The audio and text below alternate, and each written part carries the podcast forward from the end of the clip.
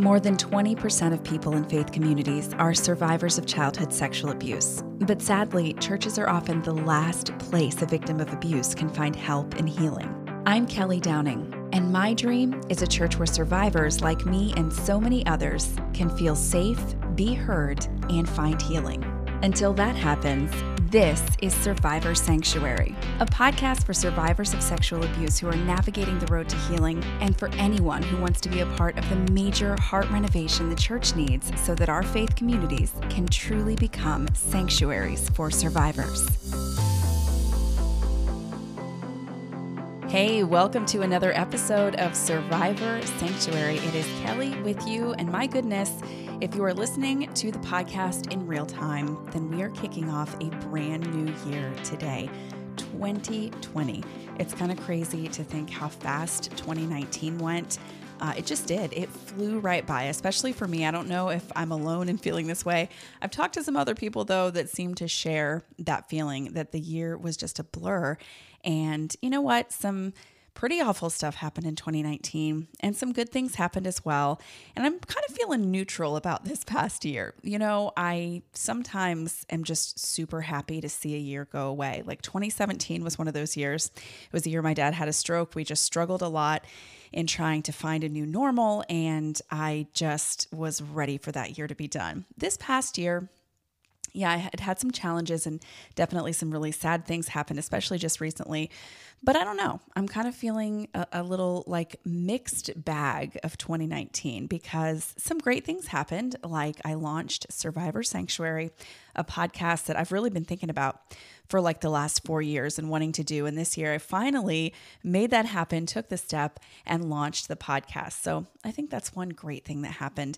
And we started the Survivor Sanctuary Facebook group that's growing, and I've been able to meet and talk to so many survivors. And so some good things happened in 2019, and some crummy things happened in 2019. So I'm feeling a little bit neutral about saying goodbye to the year. But you know what? It, we've already said goodbye because it is January 1st, 2020, the day that this podcast is being released.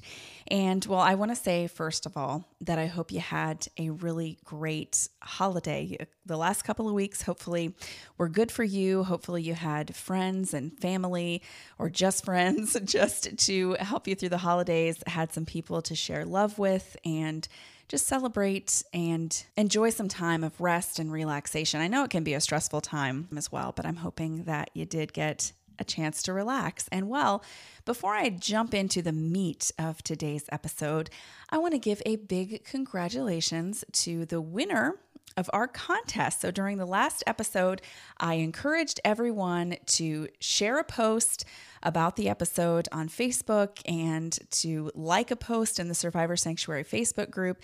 And we had a lot of people that did that. And I want to thank everybody, but I have drawn out the winning name, and it is Josh Yoder from North Carolina who won the weighted blanket. And I got to tell you that I got a weighted blanket for Christmas. I asked for one because I just thought this thing looks nice. And I gotta say, I'm using it every night. And it's a little difficult because here in South Florida, where I live, it's not super cool most of the time. So I get a little bit hot and like you can't just kick it off like a normal blanket because it weighs so much. So it's a little bit of challenge in the middle of the night, but it is definitely relaxing and I like it a lot. So, Josh, I hope you enjoy your blanket. You'll have to let us know. And I want to thank everybody for participating. It was a lot of fun, and I'm looking forward to doing some more giveaways in the future. Makes me happy to be able to give stuff away that I think is going to help a little bit um, with healing and de stressing and just finding a little bit of calmness in a life that can be very, very crazy at times. So, on today's episode of Survivor Sanctuary, I want to talk about New Year's resolutions because this is the time when we normally start resolving to do things. Like, you know, on New Year's Eve, you usually come up with a list, and normally the top thing on the list is I'm going to drop a few pounds. Uh, quitting smoking is one that's very popular worldwide, and uh, saving money. I think those are like the top three. Correct me if I'm wrong.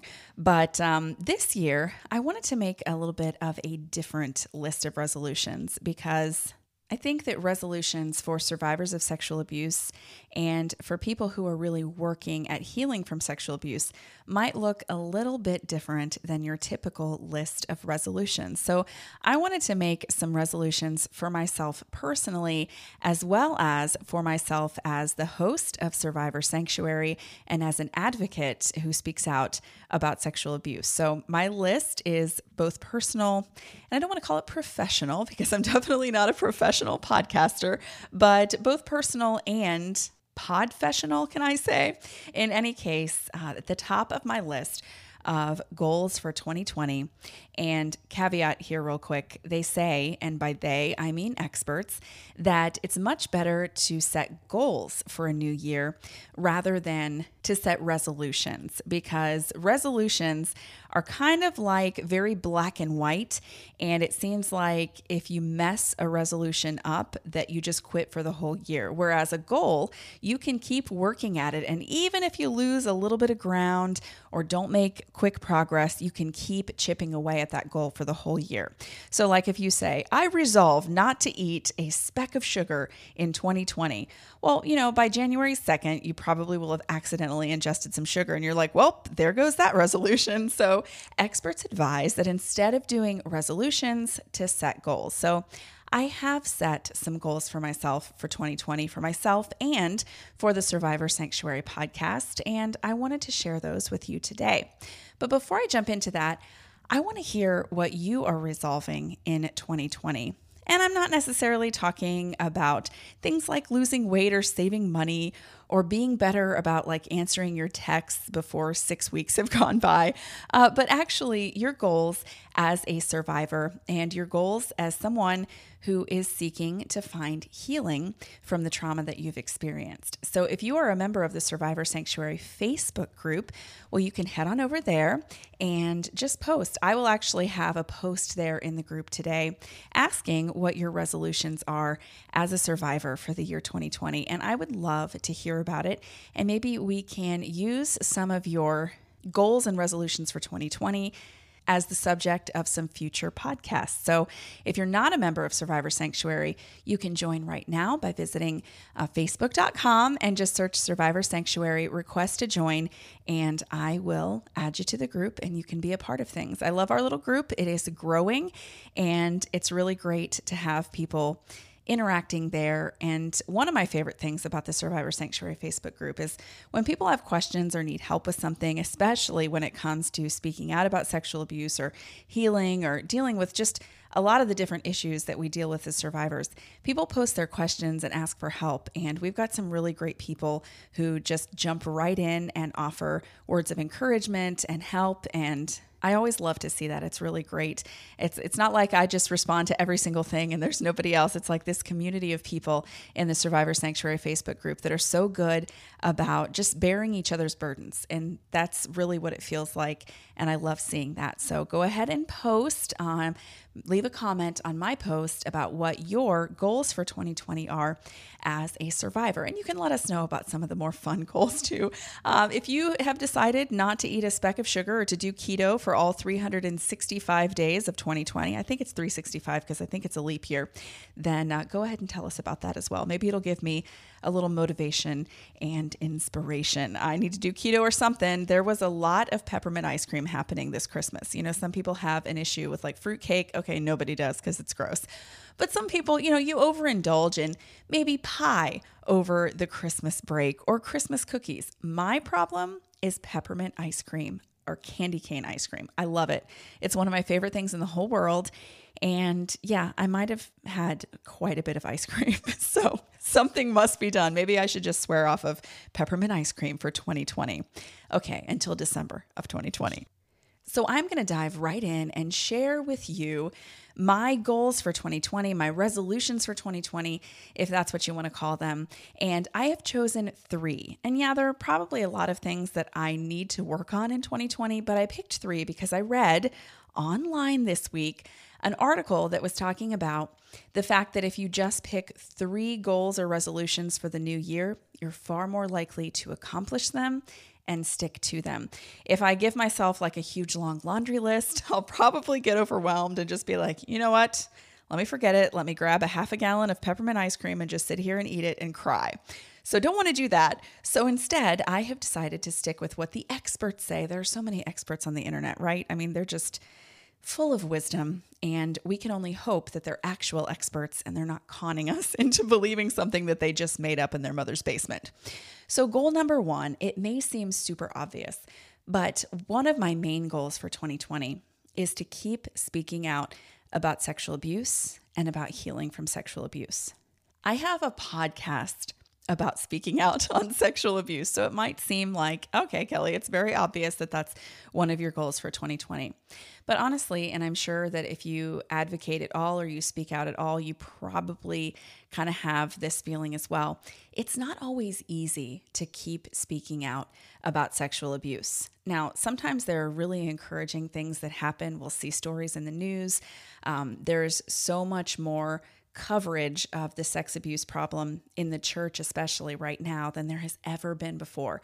And so that part is encouraging, but it's also pretty easy to get discouraged when you're doing this work and when you're speaking out because. Sexual abuse is not something that people just want to sit and talk about 24 7. It's not something that the average person who's never been affected by it wants to sit and think about or talk about. And there just gets to be time in every survivor's life and advocacy work where you just kind of like, you feel like you want to throw in the towel. You know, it's like, I don't think anything I'm doing is helping. I don't see anybody's mind being changed about sexual abuse in the church and the fact that we need to do something and that we all need to rally around survivors. You know, sometimes you just get overwhelmed by how negative everything can tend to be in this world because we're talking about the sexual abuse of children. And that's not something that's easy to deal with. And you can get to the point sometimes where you just feel that discouragement and you're like, you know what? I can't say another thing about this. I can't think about it. Um, and even for me, like with a podcast, there are weeks that it's just like, Nobody cares about this. There's so much awful stuff happening in the world right now. It feels like you're not making a difference, and discouragement can come. So, definitely one of my goals is to keep speaking out. And I love the saying that if you get tired, rest, don't quit. And for me, that's definitely something that I need to take into 2020 with me. I get tired and it's okay. Everybody does. We can't go 24 7 constantly just moving forward and trying to rid the world of sexual abuse and sexual abusers, you know, without a break. It's not something that we can do. So when we get tired, we can rest rather than quit. And so for 2020, that's definitely a goal of mine. I want to keep speaking out because something that I have learned in the world of sexual abuse advocacy and just speaking out in general is that there's not a ton that we can physically do to change the problem of sexual abuse. As individuals, there's not a ton that we can physically do. I mean, I would like to get like a bunch of spy equipment and like a big unmarked vehicle and just go around and do like child abuse espionage and just like hunt people down and bring them to justice. Like, that's something that for me, if I could actually do that, the um, investigation aspect of it and actually bringing people to justice. I would love to, but I'm one person and I am not legally allowed to arrest anyone. I think I should work on that at some point. And so, you know, we have to do what we can do. And so, something that I've learned since I started speaking out is that the number one thing that you can do to make a difference is to speak out. And that means to speak out when it feels like nobody's listening, to speak out when you don't feel like you even have a voice left, to just keep speaking out because you never know who your story is impacting. And I can say this after just having done this for about three years now, where I've been blogging and speaking about sexual abuse, I have heard from so many people who have told me stories about how something that I said in a podcast or something that I shared in an interview with another survivor, something that that survivor said that has just made this big impact in somebody's life. And sometimes it's just tiny little things where I wouldn't have thought that anything would make a difference. And somebody will tell me, you know what, you said this And it just made so much sense to me. And so now I'm doing X, Y, Z to work on my healing, or this really helped me for some reason. And, you know, it seems like in the middle of when you're speaking out and you're trying to make a difference with your voice, it can get discouraging. And sometimes it feels like it's not enough because people can choose to listen or they can choose not to listen.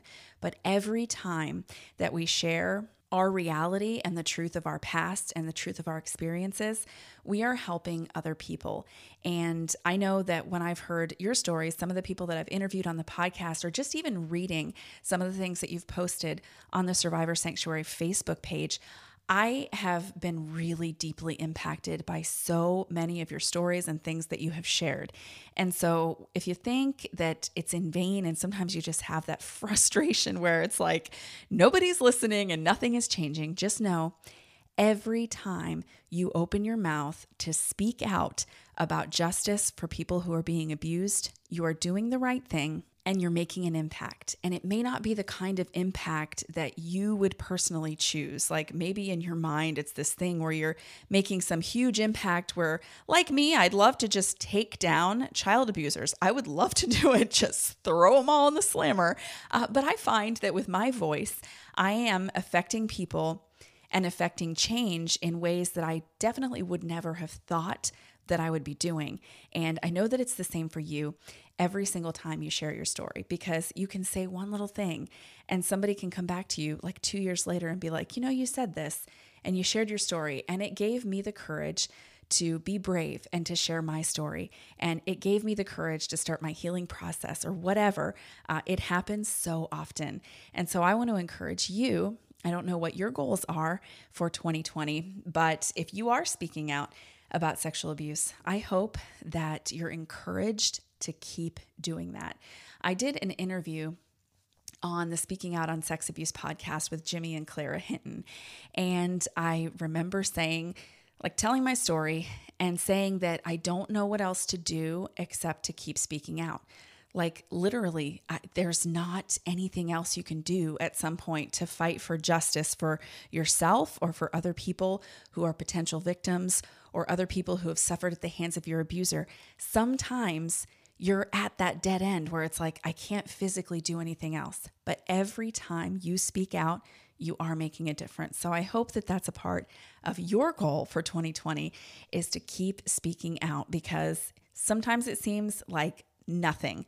Sometimes it th- seems like you're not making any kind of difference, but you never know how your words and your fight are helping other people and are impacting other lives.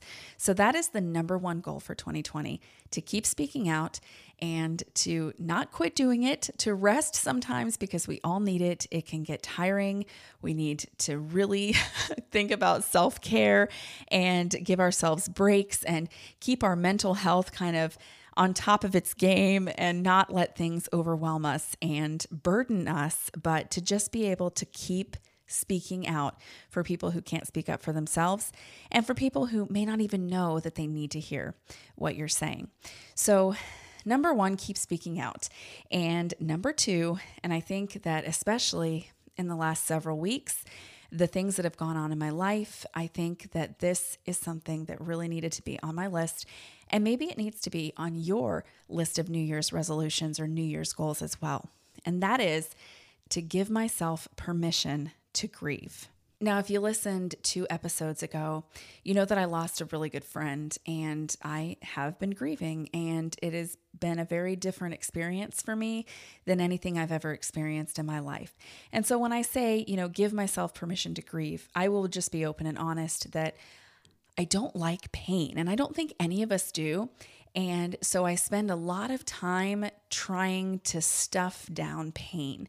And a lot of anxiety results because I'd rather feel anything but that raw pain of grief.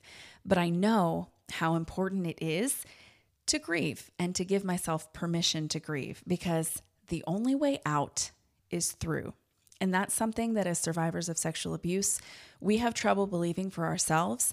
And we kind of get that same sort of feedback from people who should be encouraging us to grieve so that we can heal. We kind of get the idea that we need to just bypass this grieving process, just skip right over it, and go ahead to the I'm fine stage. And whether you're doing that if you've lost someone, or whether you're doing that when you have so much from your childhood that needs to be grieved, uh, it's so important to let yourself do it. I remember a friend of mine had a, a, girlfriend and they ended up getting married. They're married now. And his girlfriend lost her father suddenly. Like she was away at camp, and I believe her father had a heart attack and died. And obviously, a very tragic situation. She didn't get to say goodbye. And she was just going through it. And I remember him saying to me, you know, she's not in a good place and she tells me she doesn't feel like praying and she doesn't feel like talking to God because she's mad at him and and he's like, "I told her you need to get over that because you know, you can't feel that way about God and you need to just do XYZ." And and you know, I stopped him because all I could think was the way that we're created and the way that our emotions work the grieving process is really important. And it includes things like anger. If that's anger with God, if that's anger with ourselves, if that's anger with the person who has done us wrong, or even just the person who left without saying goodbye to us, it is so important to allow yourself to grieve. We were created to go through that process because it is a process. There is no such thing as instantaneous healing. And I'll tell you that growing up in some of the churches that I grew up in, um, there was a lot of emphasis on faith healing at some of them. And there was this idea, even when it came to emotional issues, where people would say, you know, we're going to lay hands on you and we're going to pray and kind of shake you a little bit and yell things at you from the Bible. And God is just going to take away all of this pain that you've experienced, all of the hurt from your past, and just boom, in an instant, He is going to make everything better.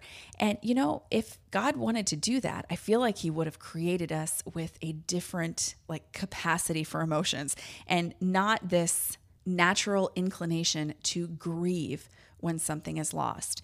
And there's just this pressure. Sometimes we put it on ourselves. Like, I don't want to be this grief stricken person. It makes me feel weak. It makes me feel like I don't have control. And heaven help me if I don't have control of every single thing in my life and all around me. You know, we get that feeling like I don't like the way that grief makes me feel. So I just want to skip from being broken to being healed in boom, an instant. And that's not the way that it works. And I think that we do ourselves a huge disservice. I know that I did myself a disservice for years and years of my life, thinking that, well, I experienced this abuse as a kid. I wasn't even sure what to call it if it was sexual abuse, child molestation, if it was I like I was so confused because I didn't really know anything about it. So it was kind of like this question mark, but at the same time, I knew that this had impacted me because I would have flashbacks to it all the time and I would think about it all the time and it would evoke strong emotions in me all the time. And I never could admit that it was something bad that happened that I needed to grieve.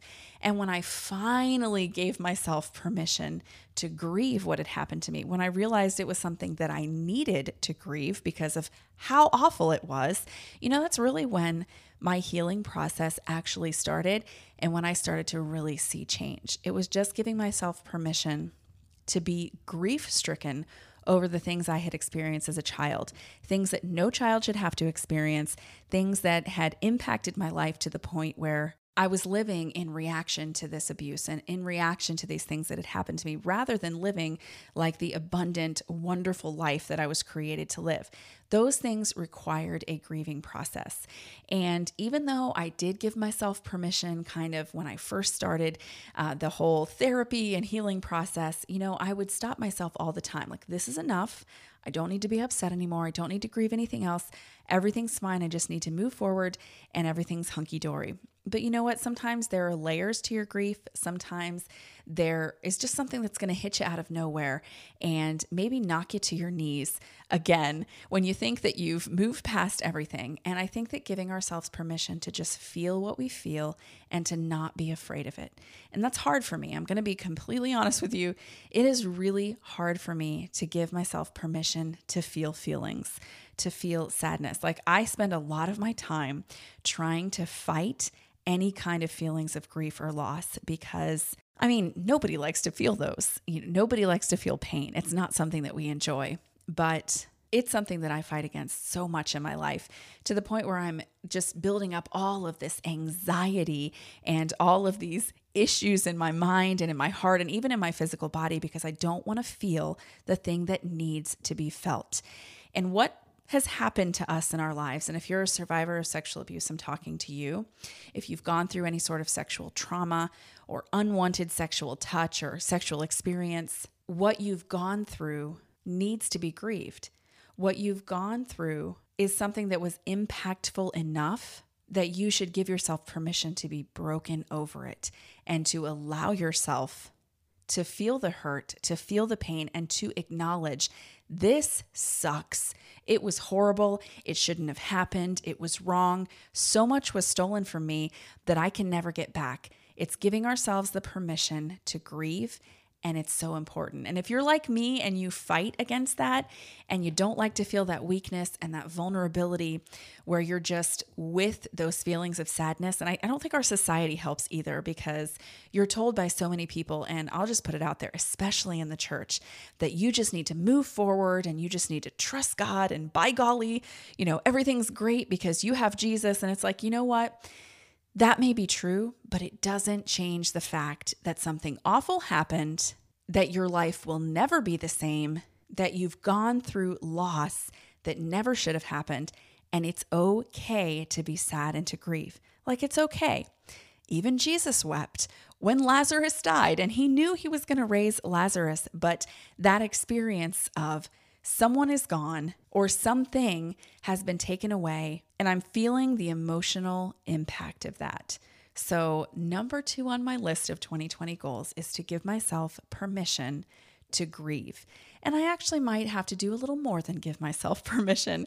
I may actually have to push myself to do it because it's not something that tends to come naturally for me you just get in that mindset. And I'm not picking on the church today, but something that we are just, it's hammered into our heads as Christians by other Christians normally is that because our salvation is assured, because we know where we're going to spend eternity and who we're going to spend eternity with, and because we know that God wins in the end and therefore we win in the end, that that means that we skip over all of the sadness and tribulation and grief and pain in this lifetime. And that's not something that we were ever guaranteed. And that's not something that is true for us.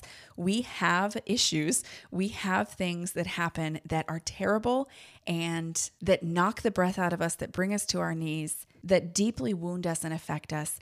And it is okay for us to be sad about those things and to grieve those things. And I love that God understands that when his people sometimes don't.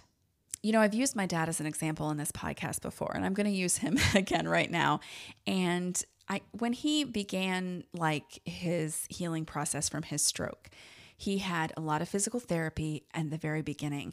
And then, of course, his insurance just like cut it off. So he was making progress, and his left side was paralyzed, but he was actually able to kind of move a little bit on his left side. And we were very hopeful that he was doing so well. Well, when they cut off his therapy, uh, it was really hard for him to continue that progress. And he had a lot of issues with his balance. And he would always say, like, I know I'm going to walk, I'm going to get up and I'm going to walk. And, you know, we encouraged him too. We encouraged him a lot. And at some point in his healing process, and we're about three years out now, there just came a point where it was like, you know what? There's a chance that you're not going to walk. There's a chance that you were affected so much by this stroke and you don't have the proper therapy that you're you might not be able to do this. And it's okay. Like you don't have to pressure yourself to just be positive. Like you can grieve what's happened to you. You can grieve what you've lost. You can grieve the fact that you can't get up and help yourself that somebody else has to help you do things like use the bathroom. Like those are things that deeply affected my dad psychologically. And mentally, physically, even spiritually, you know, and he tried to just keep that positive attitude. And, you know, we would have people come to our house, and every single one of them were believers in Jesus, Christian people. And they would all pressure him to walk, like as though if he didn't walk, if he didn't get up out of that wheelchair, get up out of that bed, that God was somehow uh, lacking or that he was giving God a bad name or that he just wasn't believing enough. And bless his heart, my dad tried so hard to please those people. But it got to the point where he could sense their frustration with him. Um, there was even a pastor that came to visit him, someone I respect, but I would be lying if I said that this incident didn't deeply affect my dad. And he basically said, You know, I'm tired of coming here and seeing you in this bed. And I'm not going to come visit you anymore if you're just going to stay in this bed. You know, when I come, I want to see you up in a chair, I want to see you up moving and really working on healing. And, you know, it wasn't long after that that this pastor actually did stop visiting my dad. And, you know, it was this feeling like he didn't tell anybody at first that this had happened. And when he finally you know, because we could tell something was wrong with him, that he was very down and very depressed. And he told us what had happened. And he was he was really broken over that. And I was just angry because I'm like, you know what? You had a stroke and you didn't ask for your brain to bleed to the point where you can't use the left side of your body. You didn't ask to be in a chair or in a bed. You didn't ask to not be able to do the basic things of life for yourself. This is what happened. And as happy and thrilled as we all want you to be, the thing that happened to you sucks and it sucks bad. And your entire life has changed and you've lost things you're never getting back. And you know what? You don't have to prove anything to anybody. If somebody doesn't want to visit you because you're in a bed, because that's the only place that you're comfortable, then they don't have to visit you. I just got tired of it. I just did. I got tired of everybody who was like pressuring my dad to walk because he had a massive stroke. His left side didn't work anymore. No matter how much he worked on balance, he could not balance himself. It was just to the point where it was really dangerous for him to keep trying to stand up and to keep trying to balance himself. It just was. And maybe if he'd had some sort of intense therapy and the insurance company had done what they probably should have done and given him like months and months and months of intensive therapy, then maybe, maybe he would have progressed a little bit more. But the truth is, that's just not what happened. And it wasn't the place he was at. And it wasn't for a lack of trying, you know, it was just his reality. And so I think that he had to get to that point where he stopped just speaking positively like oh i know i'm going to walk. I'm going to do it. I'm going to get up and i'm going to walk. It's like it was almost like a form of denial. And sometimes i think that that's what our christian brothers and sisters kind of force onto us. It's this state of denial. Like you know what Sure, something bad happened to you. Sure, you were sexually abused when you were a kid. But you know what? God's healed you from that, man. You're fine now because Jesus is Lord and you're going to spend eternity with Him. And you can do all things through Christ who strengthens you, and everything's great. And so you're sitting there like bleeding to death, and people are just like throwing motivational speeches at you and sprinkling you with scriptures that really don't change what's happening inside you. And I always feel like I need to put a caveat here because I am not saying that I don't believe in the power of God or the power of Scripture. That's not what I'm saying at all. But it is that even Jesus acknowledged in this world, we will have tribulation. And yes, we can be of good cheer knowing that in the end, everything will be made right. But it doesn't change the fact that we go through things that need to be grieved. We go through loss that is huge and impactful and painful. And God understands. Even when your fellow Christians don't, he understands.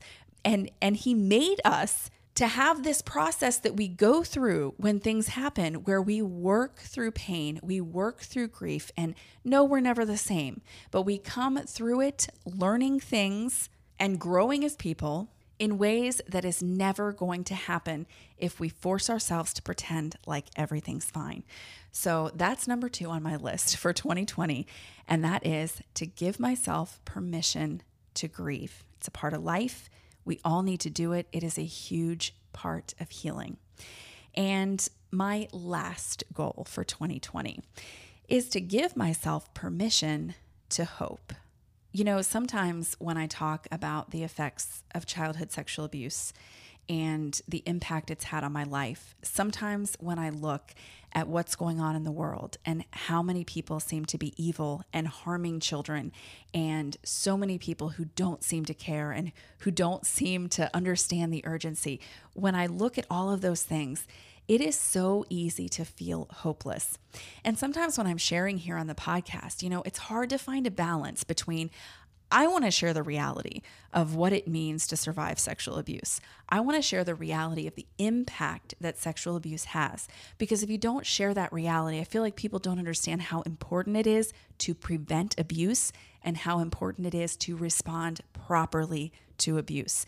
If you don't understand the hell that sexual abuse survivors have to go through and the major impact on their lives and all of the things that messes up for them. I don't think you understand the urgency of the situation. I don't think you understand how important it is for individuals and for churches to really have this on their radar and be working to make changes. So, I want to share that reality, but I also want to give myself and others permission to hope. Because, yes, sexual abuse is dark. Like it's hard, you know, it's hard to just kind of linger in this cesspool of darkness and think about it and talk about it and advocate and just constantly have it at the forefront of your mind. It's difficult because it's dark and it's it's awful when you really think of the reality of what some people want to do to children and the evil that exists in this world and that exists in the hearts of some men and women. Like it's incomprehensible a lot of the time. But on the flip side of that, I truly believe that there is hope, that each and every one of us has hope, whether you've been through the trauma of childhood sexual abuse or some other kind of trauma in your life, whether you're going through it right now. Permission to grieve is important, but permission to hope is just as important. And I want to remind myself to live with that hope because sometimes you can let the darkness kind of overcome you and it gets depressing. You know, it's the reality of the world and the reality of sexual abuse is depressing. It's dark, it's miserable, it's slimy, and it's easy to be consumed by it sometimes. It's easy to feel hopeless. So, one of my goals for 2020 is definitely to give myself permission to hope. Because yes, it's dark. Yes, it's terrible. Yes, it's slimy and disgusting. And it's a huge problem. And we all need to have our eyes open to it. But at the same time, we have hope the hope that people are beginning to really understand the effects of sexual abuse. 10, 20 years ago, this wasn't a thing. You know, people may not have looked at somebody who was abused and been like, oh, you know, it's very obvious why this person is struggling because they went through XYZ. You know, then we would have just been like, this person stinks. You know, they're just a terrible person. And that's why they're acting out and, you know, drinking a lot and doing drugs. Like, you know, back in the day, that's just kind of how it went. And the hope for us now is that people's eyes are being open to the impact of sexual abuse. People's eyes are being open to the fact that it's important to talk about it. We're getting to a place in society depending on where you live in the world, but in the Western world, where it is no longer taboo to talk about sexual abuse. It might still be within the walls of your church, but in the world at large, at least in the Western world, there isn't that massive taboo where, oh, let's keep this hush hush and let's not talk about it.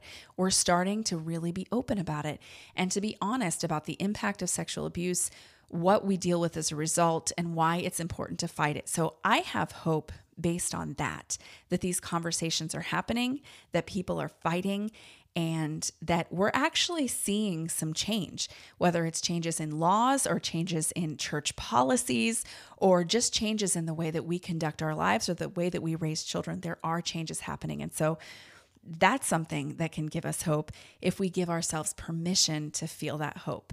And the other hope that I have. And sometimes it's really hard to grasp onto because you can kind of get lost in the chaos of all the upheaval that sexual abuse has caused in your life and the things you're dealing with as a result. Maybe you have a mental health issue related to sexual abuse. Maybe you have relationship issues related to sexual abuse. There's so many things that you could be dealing with as a result that sometimes it might feel hopeless. Like there's nothing I can do. This is how I'm always going to be. And you can kind of let that darkness overcome you. But I think it's important in, in the case of your personal mental health and well being and healing process to give yourself hope or give yourself permission to hope that there is healing and that there is change and that you are enough as a person. You are already a whole person. And yes, you have some healing to do, but that healing can happen. It's not impossible. And even though our lives may not look like these perfect white picket fence lives that we dreamed about when we were small children. Like maybe things didn't turn out the way that you thought they would. And again, it's okay to grieve that, but it's also okay to give yourself permission to hope that your future is bright, that healing is possible, that you can make progress in your life mentally and psychologically and physically and spiritually by leaps and bounds because you've already taken the hardest step.